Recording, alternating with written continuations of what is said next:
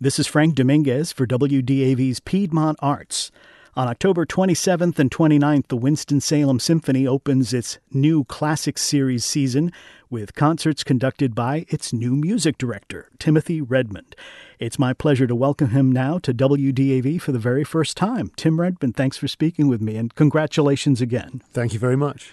We've spoken for this podcast before, but for listeners who've missed that episode, tell me about your current positions in the UK and elsewhere, and what attracted you to come to the U.S. to lead Winston-Salem and the orchestra there?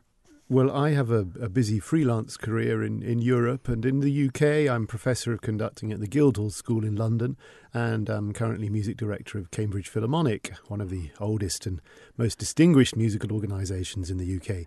But I've always loved being in the States, and I've travelled here a lot. I've done quite a lot of work in opera in the U.S., and I'd been looking for a position, and this one came up, and, well, I was here a few months ago, and the orchestra and I really hit it off, and, well, here I am now.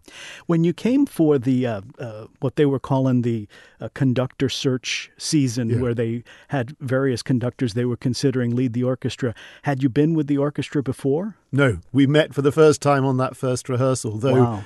The music world being as small as it is, of course, I did know a few of the players. And in fact, Simon Ertz, principal viola, and I were at college together. So that's wonderful. You know, he's actually visited us here at WDAV because a few years back he played, I guess it was a concertmaster or in the violin section of the Western Piedmont Symphony in Hickory. And he had a quartet, believe they were the Degas Quartet. And so they played in our studios a few times. So that's interesting. Small Fantastic. World indeed. It certainly is. Now, how will the new Classics Series season start? What's on the program, and what should we listen for in the works performed? Well, the big work is Stravinsky's greatest ballet, The Rite of Spring. Piece of music that's over 100 years old and yet is still as thrilling and as exciting as it ever has been. So that's the main work of the second half. But we're actually starting with Mozart. Mozart and the Hafner Symphony, one of the great and most beautiful pieces of classical music. And then we switch gear, rather, with Jennifer Higdon's Concerto for Low Brass. Now that's a rarity, and it's fantastic to have the opportunity to put that into the programme.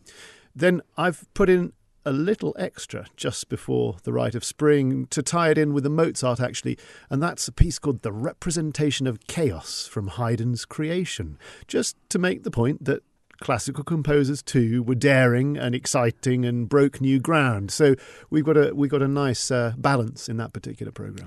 I think I remember from our conversation previously that most of this season has been picked out already. For sure. Since they didn't know who was going to be the music director when they had to start planning for this season. So looking over it, how do you feel about the choices in the concerts that you're going to be conducting? Well, by chance, many of the works on the programme this year are old favourites of mine. So Sibelius' Violin Concerto and Smetana's Má vlast are pieces I've known and loved for a very long time. Wagner's Ring, I've done excerpts from that many times, and we're going to be doing a particular version called The Ring, An Orchestral Adventure. And of course, there's some Berlioz in that programme as well. And we've got a John Williams concert too. So, I mean, my goodness, I'm lucky because a great deal of this music I knew and loved already. And there are several other pieces that I'm looking forward to getting to know. Let's talk about those. That was actually one of the questions I wanted to ask you. What on the schedule of concerts that you're going to conduct is new to you, and you're going to have to learn, as it were, from scratch and approach in a new way for yourself? Well, in that Wagner concert, right at the end of the season, we've got Lucas Foss's Renaissance Concerto, which is for flute and orchestra. And Lucas Foss is one of those composers whose music I've known about and indeed known but never got to conduct. I've always had a great love for American music, and there are so many composers who I'd wish to program all these years, and Lucas Foss is one of them, so I'm really thrilled about that.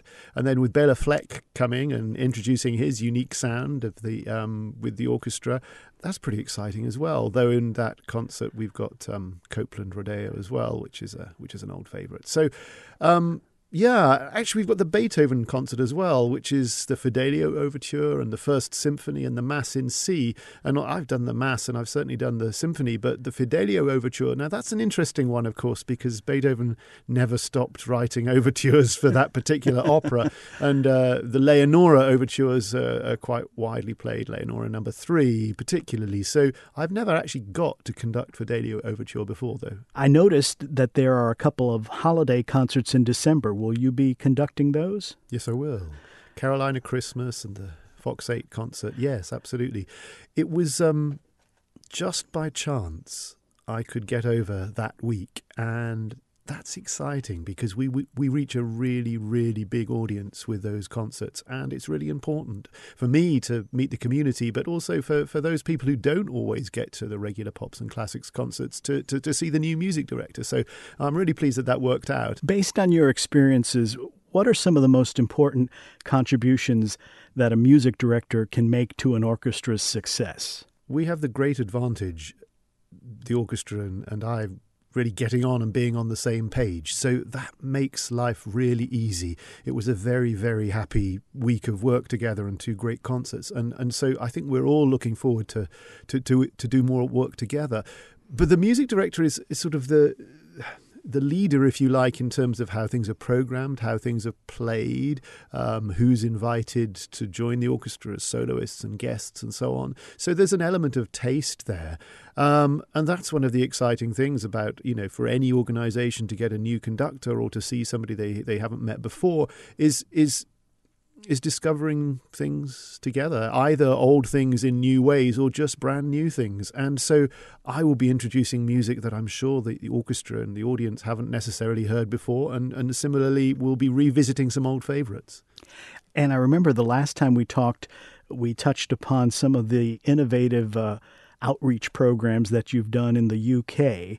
I know it's early days yet and you're still sort of figuring out what you're going to bring to the Winston-Salem community, but talk a little bit about those outreach programs and what your philosophy is about that kind of work.